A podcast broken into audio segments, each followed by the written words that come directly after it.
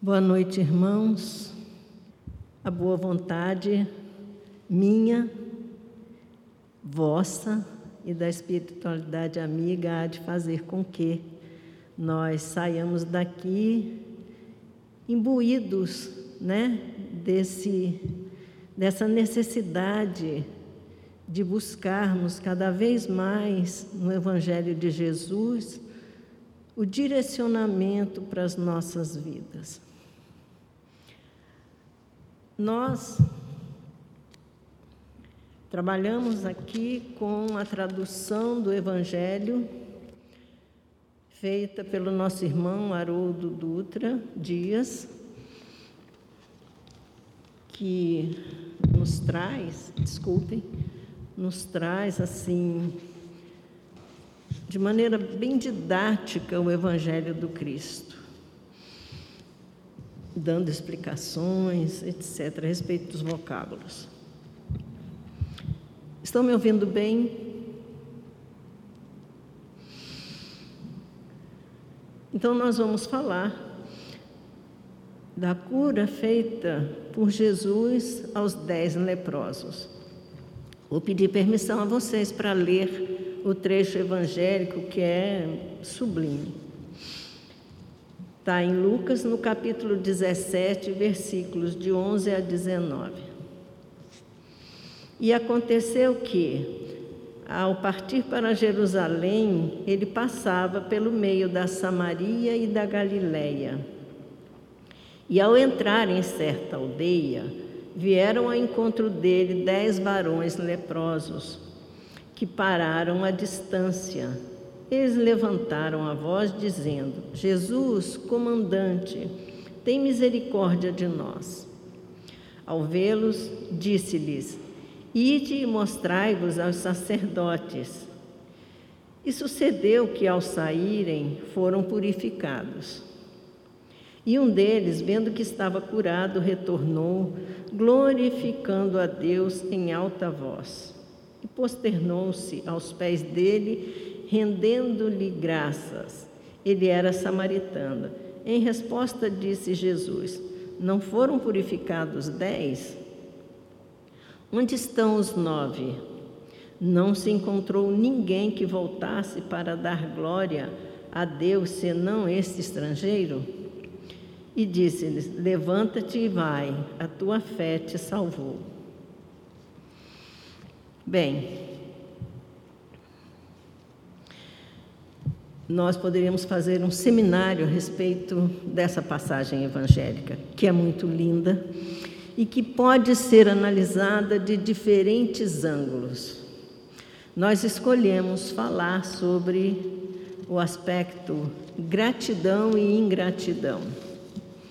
Alguns esclarecimentos a respeito dessa passagem, acho que se faz um tanto necessário, porque, primeiro, essa era uma região, a Samaria era uma região proibida aos judeus, porque ali habitavam inimigos. Eram judeus também, só que estavam separados, eram inimigos desde há muito tempo por questões ideológicas, digamos assim. E eles estavam, portanto, separados e os judeus não admitiam contato com os samaritanos. A outra coisa é a gente pensar que essas pessoas com anseníase, elas eram segregadas, elas não podiam ter contato com familiares, com quem quer que seja. Esses homens dessa aldeia ouviram falar que Jesus tinha operado milagres. E ao vê-lo passar pela aldeia, imploraram que ele os curasse. Aqui não fala que Jesus fez algum gesto, que Jesus pronunciou alguma palavra no sentido de cura propriamente dita. Ele disse: Vão e apresentem-se ao sacerdote. Por quê? Eles eram proibidos de entrar no templo, de se aproximarem do, dos sacerdotes, de qualquer pessoa. Então, quando Jesus disse para eles irem, eles estariam indo render graças no templo, mostrando aos sacerdotes que tinham sido curados. Um deles voltou e agradeceu e rendeu graças. Então, aqui a gente vê a importância que Jesus dá a, essa, a esse agradecimento. E a gratidão é um sentimento que nos eleva. Por isso é que Joana de Ângeles vai dizer, no livro Psicologia da Gratidão, entre os sentimentos nobres que caracterizam o ser psicologicamente maduro, a gratidão destaca-se como sendo um dos mais relevantes. Então vejamos. Psicologicamente maduro, só sente gratidão, só reconhece o bem que o outro fez quem está num patamar mais amadurecido espiritualmente, psicologicamente. Joana deixa isso claro aqui. E ela diz ainda que é dos mais relevantes. Então, quando a gente pensa no tanto de dádivas que a gente recebe diariamente, e Emmanuel vai dizer isso lá na frente, eu vou citar Emmanuel, que a gente vê que não é diariamente, é mais que isso. A gente percebe que nós somos muito ingratos. Talvez porque nós não tenhamos ainda esse nosso, esse nosso aspecto psicológico mais amadurecido. Então é bom que a gente reflita a respeito disso que Joana de Ângeles vai dizer que esse é um sentimento relevante. Pois bem, Paulo de Tarso, quando escreve aos Tessalonicenses, lá no capítulo 5, versículos de 16 a 18, ele vai dizer: Regozijai-vos sempre, em tudo dai graças. Há uma palestra do Rossando Klingen que eu achei muito oportuna, muito bonita, em que ele trata desse assunto especificamente, se referindo a Paulo, analisando esse esse versículo de Paulo, esses versículos de Paulo. E aí ele vai trazer para a gente a necessidade da gente ser grato sempre. Então, dai graças por quê? Para quem? Bem, eu listei algumas, algumas entidades aqui para a gente ser grato. Entidades, pessoas. A primeira gratidão que eu cito é a gratidão a Deus.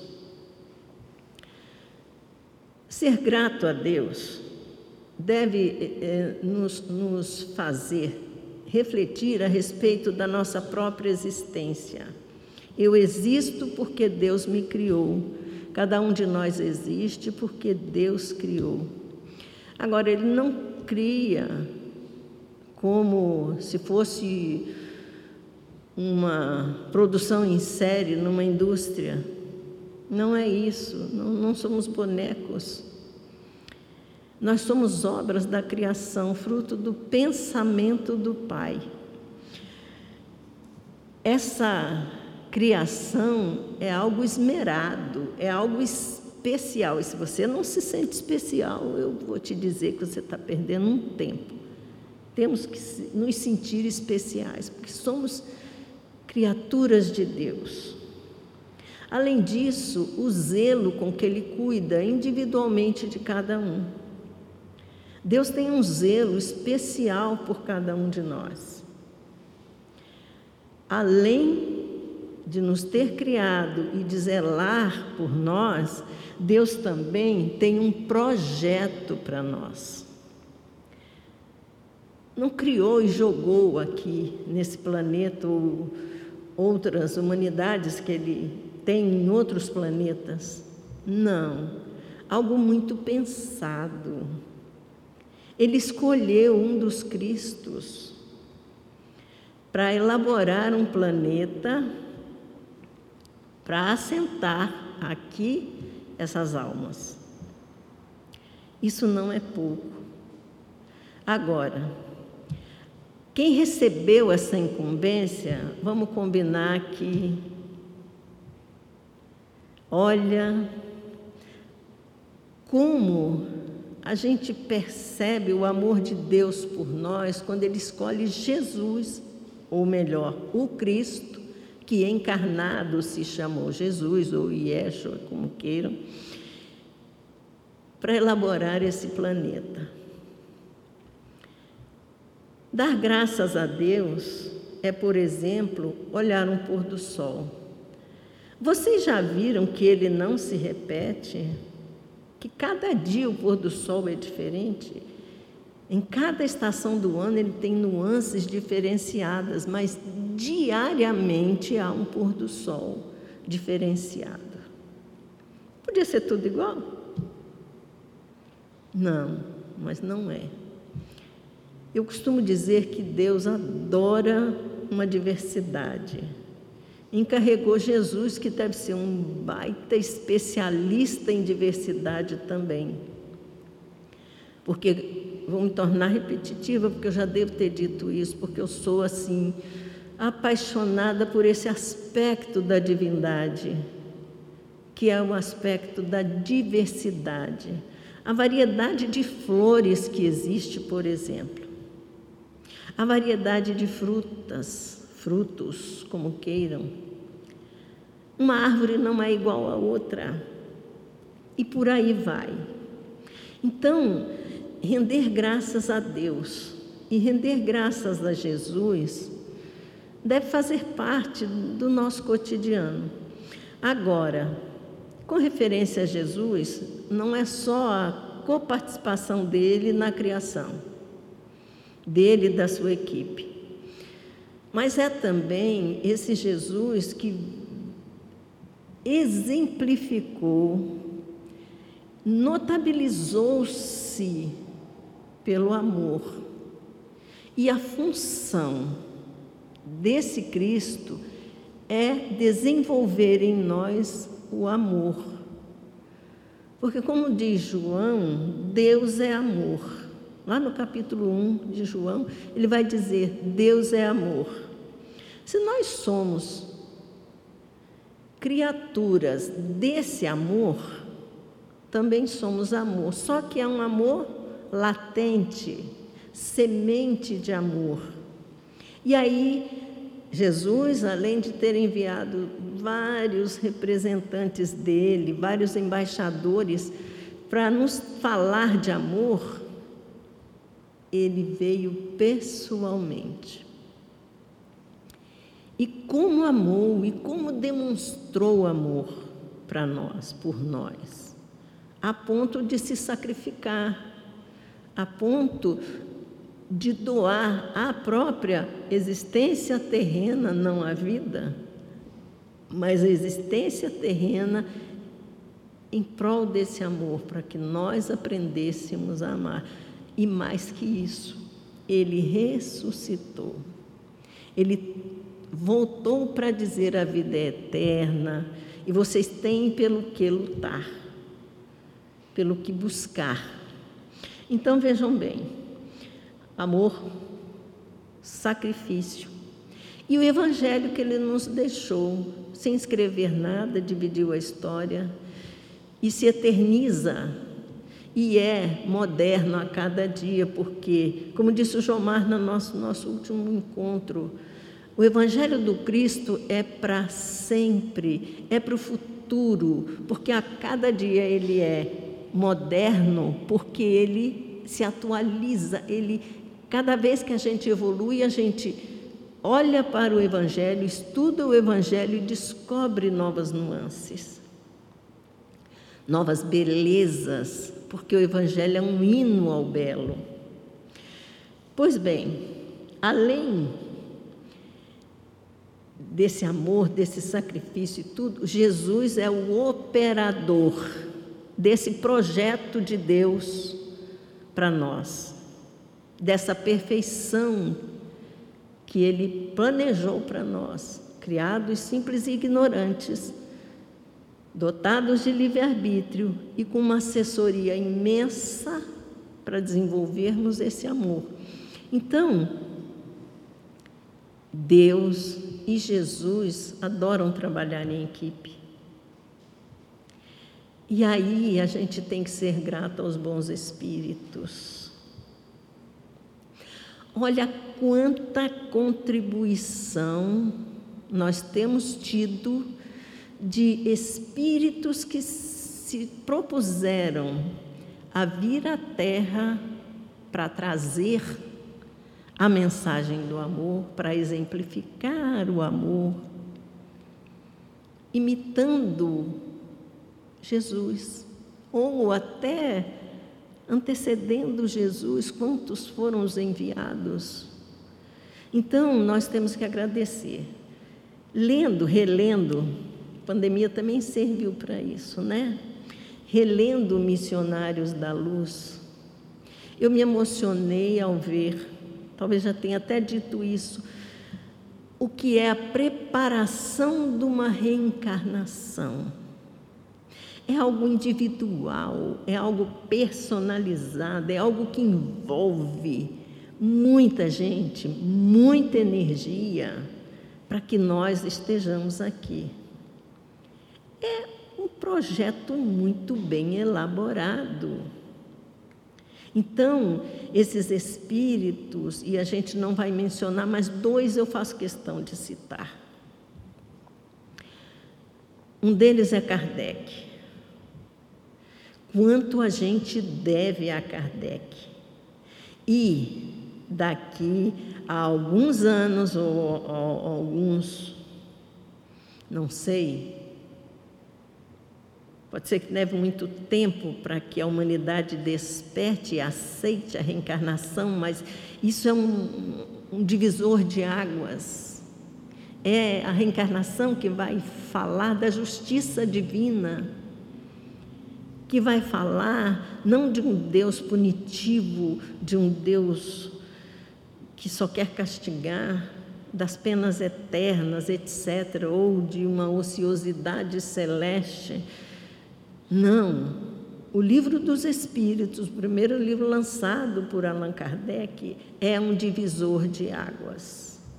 E a gente tem que ser grata a esse ser maravilhoso que dedicou a maior parte da sua vida à codificação e a Jesus, consequentemente.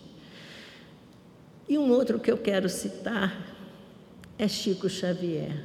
Francisco Cândido Xavier, um grande enviado de Deus, que com mais de 400 obras psicografadas, também dedicou dia e noite a serviço do, do Cristo.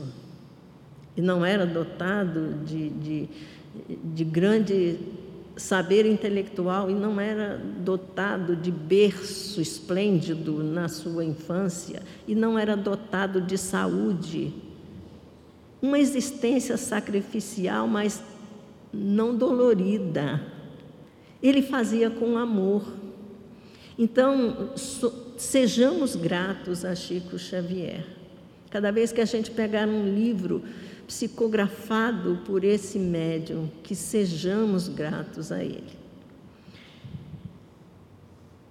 A esses espíritos, bons espíritos que nos acompanham, seu mentor espiritual, seu anjo guardião, como você quiser chamar, a todos os que participaram da elaboração do projeto para o seu reencarne.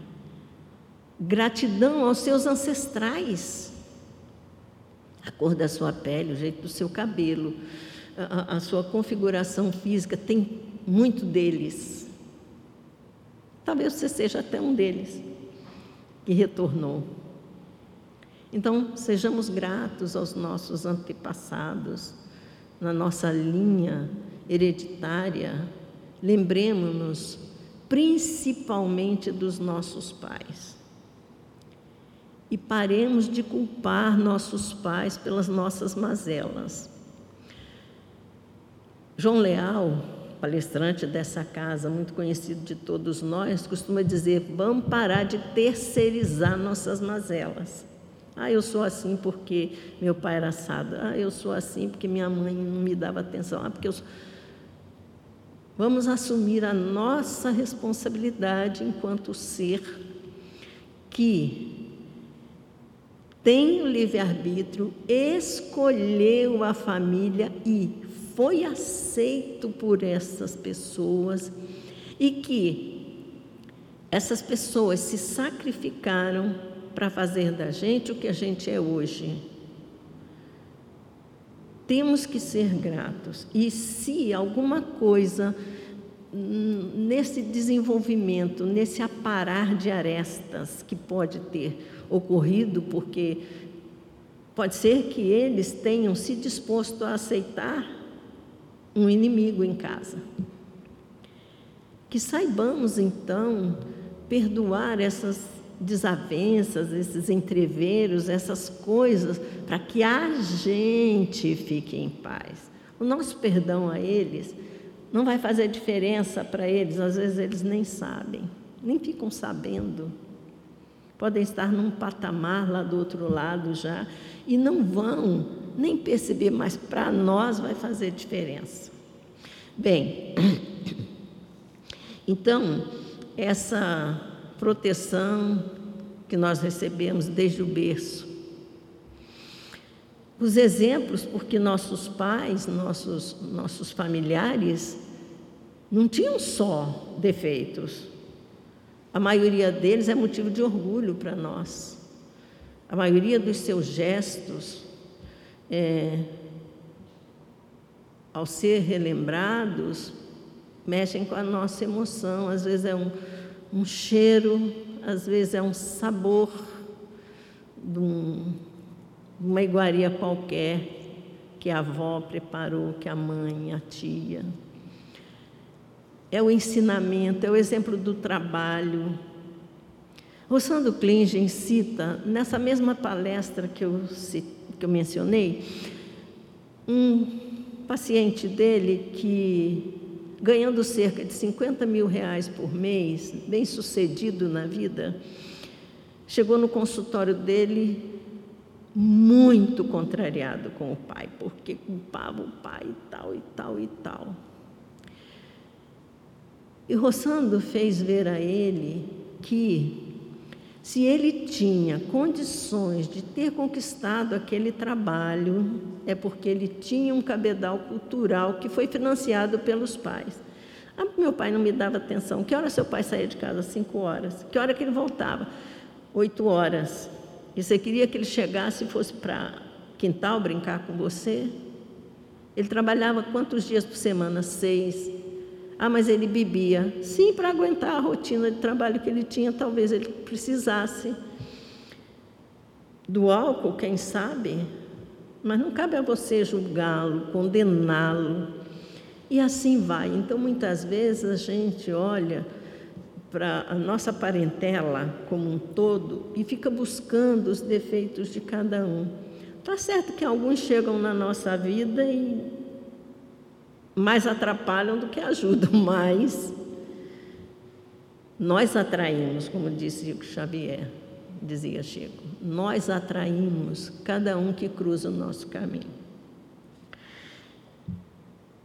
Eu quero também me lembrar aqui que a gente seja grato aos nossos professores. E não é porque foi a minha profissão. Não. Eu nunca fui alfabetizadora eu trabalhei no ensino médio. Mas eu fico encantada com uma pessoa que alfabetiza.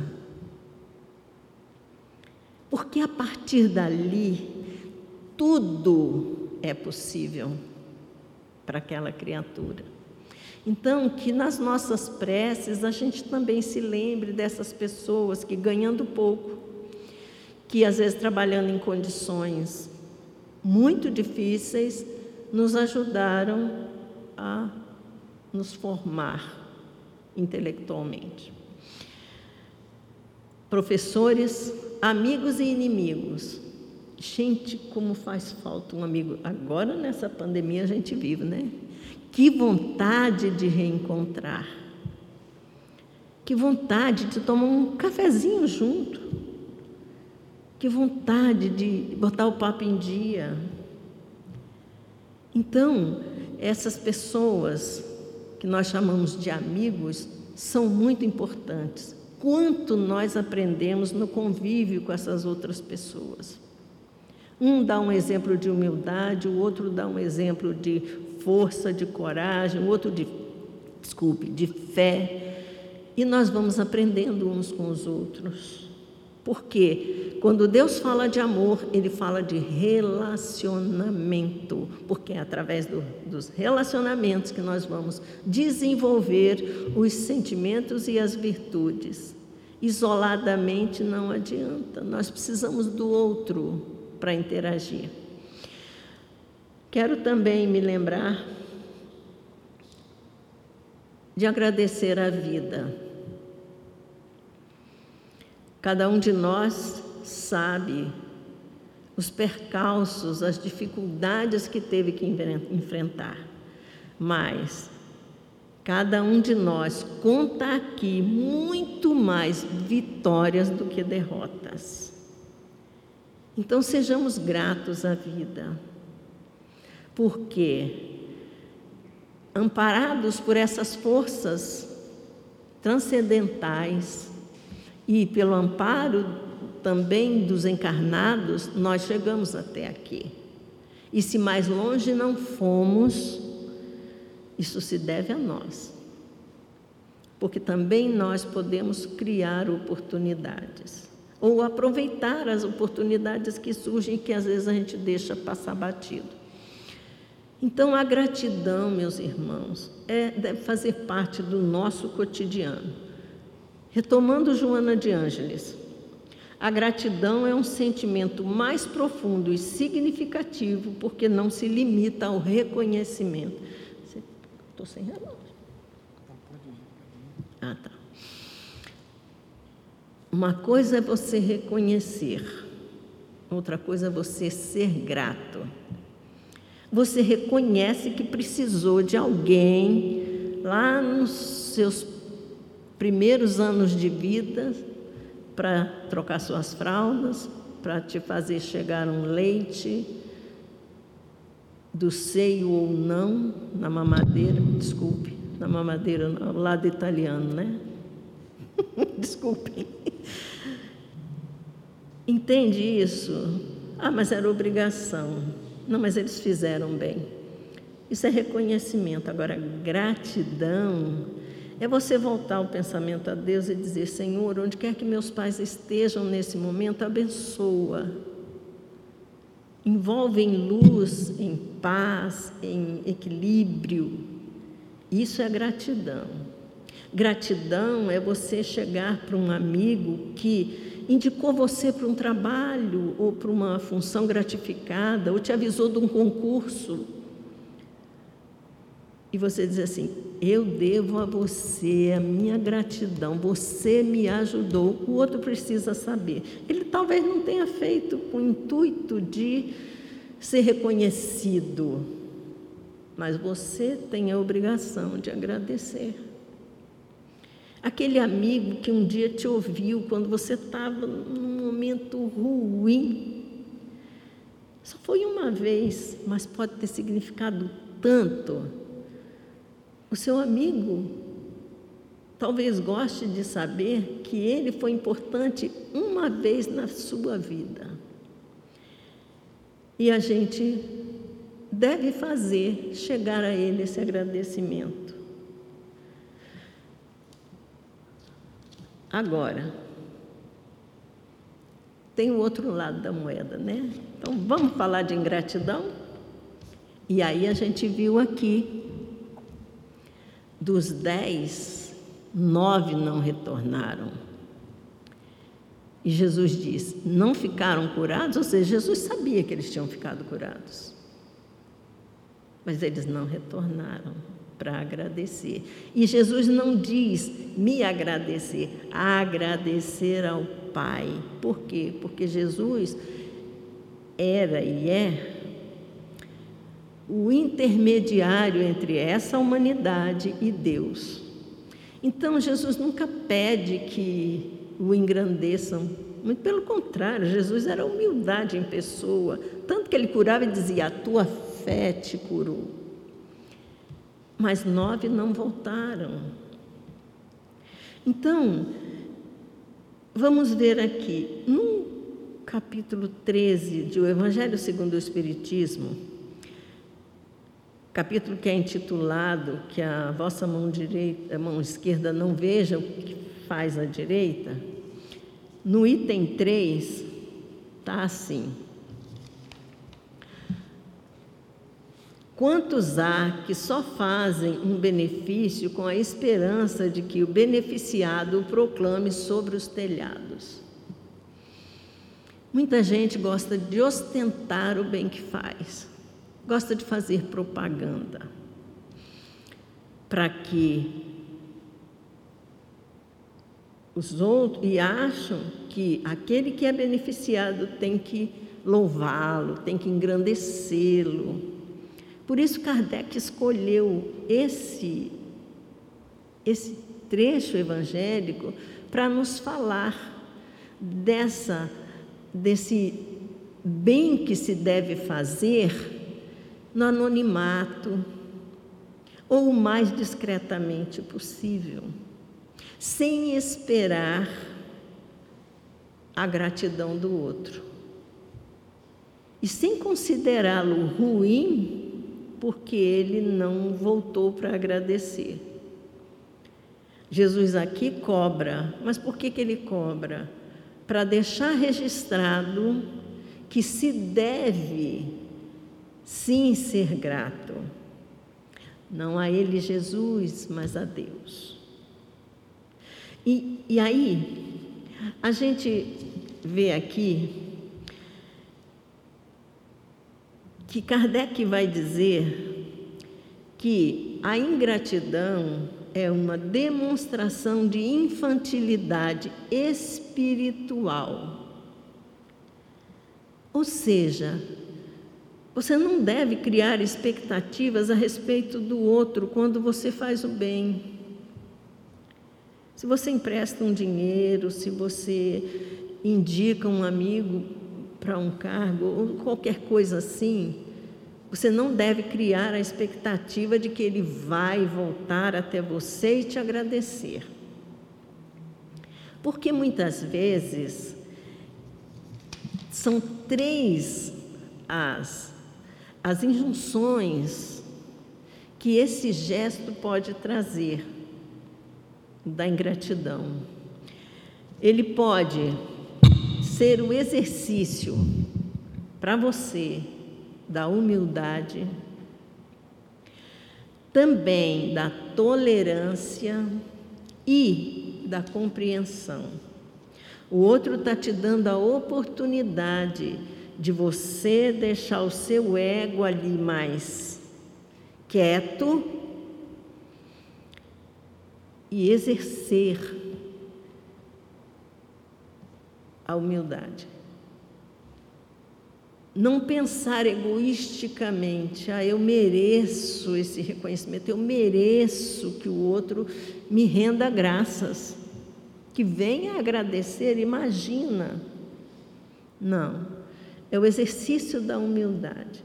Também é o exercício da tolerância. Às vezes, esse mesmo, essa mesma pessoa que a quem a gente fez tanto bem, ela pode apenas, não apenas ser ingrato no sentido de não reconhecer o bem que se fez a ele, mas agir de forma a nos ferir, a nos magoar, a mexer com os nossos sentimentos.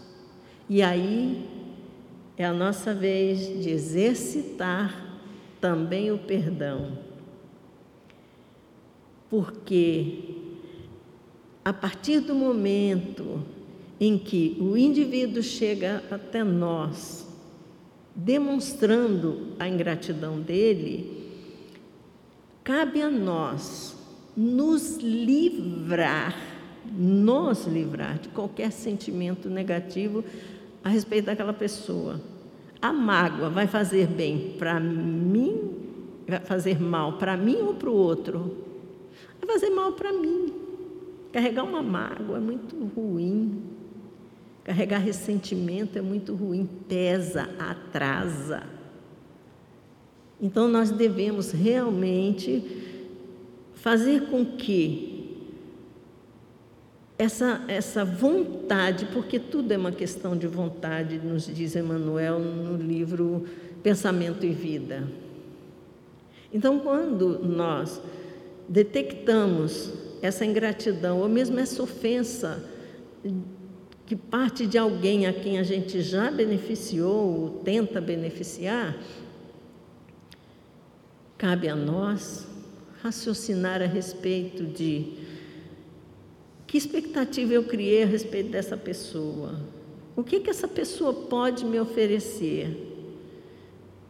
Até onde eu posso esperar esse reconhecimento, essa gratidão? Ou uma mudança repentina de comportamento? Porque vejam bem, nós aqui estamos, sabe-se lá com quantas encarnações no lombo, como diria um colega meu. Quantas encarnações repetindo os mesmos erros, trazendo as mesmas mazelas, as mesmas dificuldades no relacionamento com os nossos irmãos. E nós não esperamos que os outros sejam pacientes conosco. A gente precisa reconhecer que não é fácil uma mudança, que a gente está lutando esforços no bem, né? Que nos fala Allan Kardec se reconhece o bom espírito pelos esforços que faz, etc, etc. Para domar as suas más inclinações. Então, nós temos isso. E não podemos exigir que o outro, que nós não sabemos qual é o patamar dele, pode ser que aquela faceta que ele demonstre para mim, que me atinja, seja uma faceta, enquanto que as virtudes dele reconhecidas por Deus e pelos bons espíritos, por quem vê além das aparências, ele esteja num patamar maior, mais elevado que o nosso.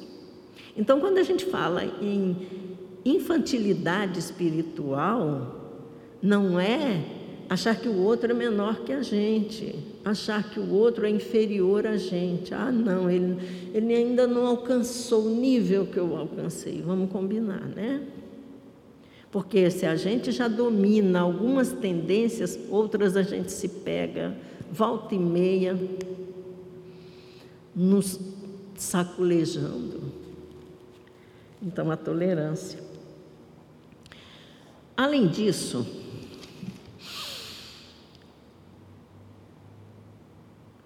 eu queria falar a respeito de como a gente pode demonstrar gratidão.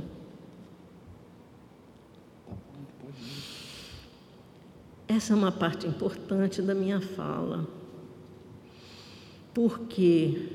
Porque se a gente. Isso é um recado para mim, tá? Por favor, não diga, a Luzia está de dedo em riste, querendo consertar a gente. Uh -uh. Vocês não sabem quanto eu li, quantas chapuletazinhas eu recebi para estar tá aqui resumido isso aqui. Quantos textos eu li que, ó, mexeram com a minha cabeça, mexeram com a minha alma. Dizer, eita, Luzia, é aí, te pegaram, olha. E aí eles fazem de propósito, né? Você está lá no celular, não sei o que, está consultando uma coisa, de repente entra um e aí você, curioso, vai ver o que é.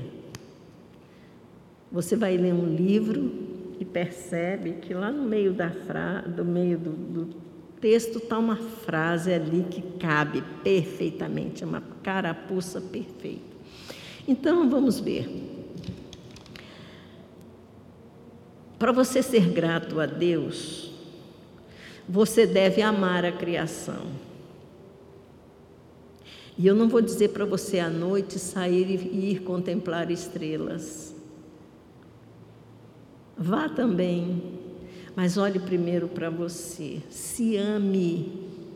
Ah, não, eu queria ser mais alto, eu queria ser mais baixo, eu queria ser mais magro, eu queria ser, eu queria ter o nariz assim, os olhos cor de não sei quê. Ah, você é um ser que foi elaborado, planejado, uma equipe planejou com o seu com a sua participação para você ser o que você é em termos físicos. Então, contente-se. Ah, porque estou velho. Está velho porque já viveu bastante. Ah, porque eu queria. Aceite-se. Não fique se comparando.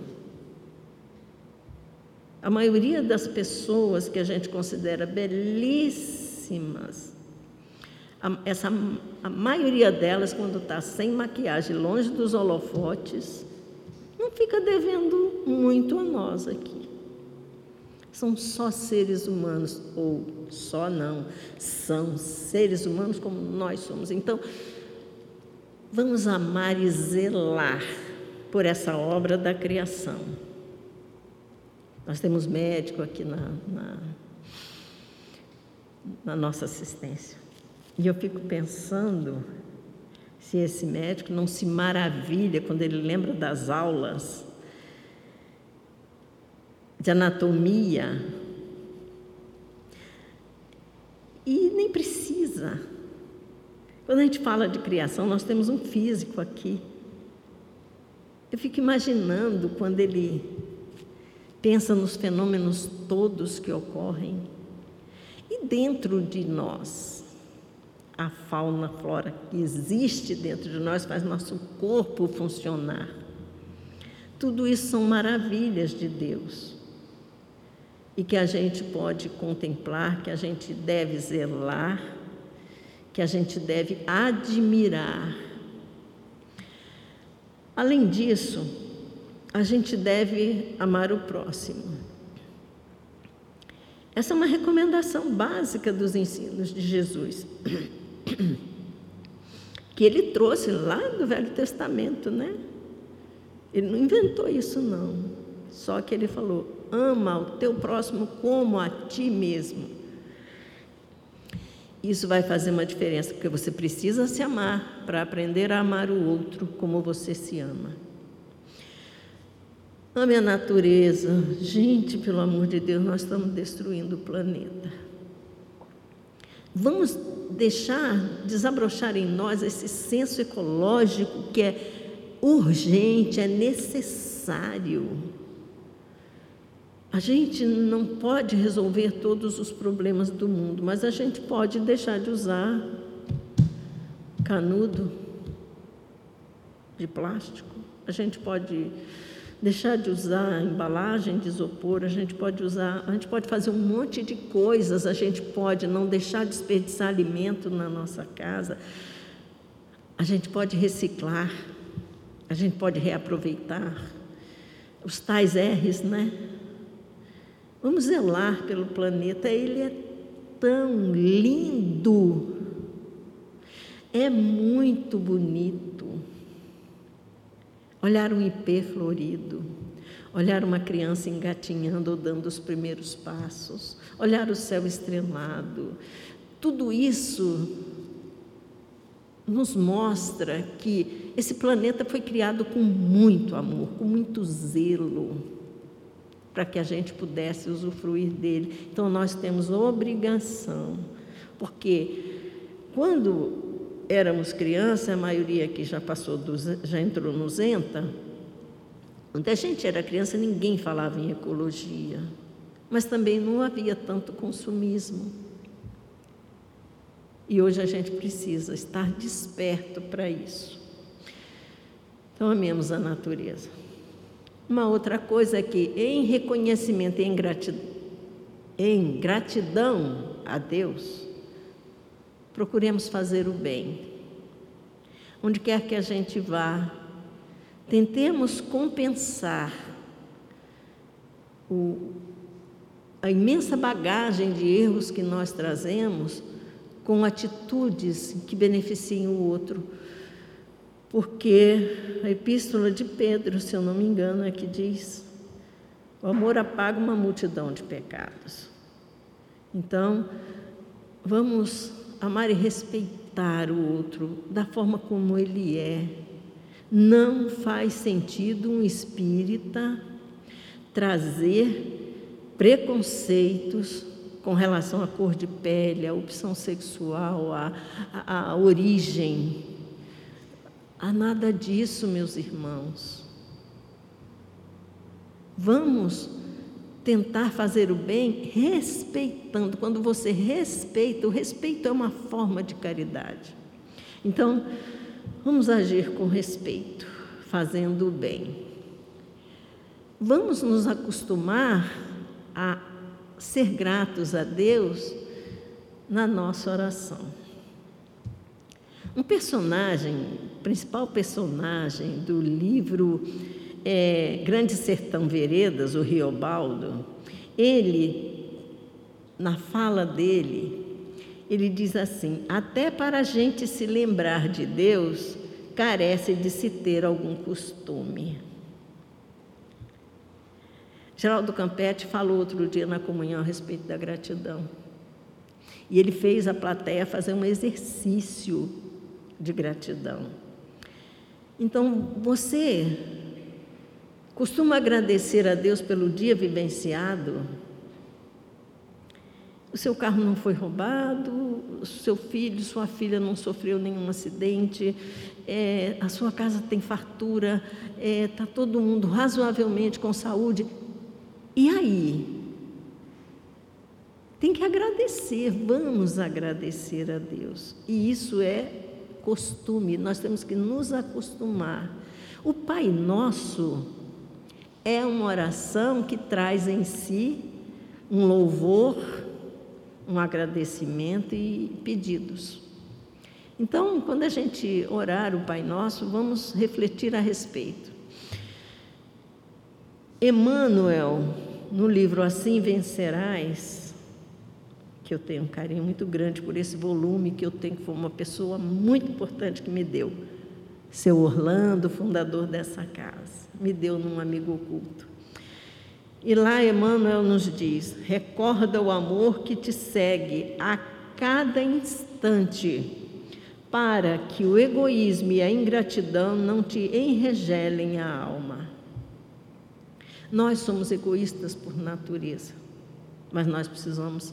Por quê? Por acabar com esse egoísmo, buscar dizimar o egoísmo. Por quê? Porque ele é o chefão de todos os nossos defeitos. É o egoísmo que faz com que nós tenhamos tantos defeitos. Então, quando Emmanuel diz assim, que a gente precisa se lembrar, recorda o amor que te segue, é o amor dos nossos mentores. Imaginem quanto amor Mãe Jacira existe, tem por nós. Vó Maria. Essas entidades que nos ajudam no nosso cotidiano. Não é de vez em quando. Então, quando ele diz assim, a cada instante, para que o egoísmo e a ingratidão não te enregelem a alma, nós precisamos ter o fogo da gratidão em nós. Não sejamos frios com relação a Deus, com relação a Jesus, com relação aos bons espíritos, aos nossos ancestrais. Vamos trabalhar a gratidão dentro de nós. E ainda é Emmanuel quem diz, e com isso eu encerro a minha fala. Tudo na vida é assistência constante de Deus. Se uma folha não se move sem a permissão divina, tudo o que envolve as nossas vidas está sob o comando dele.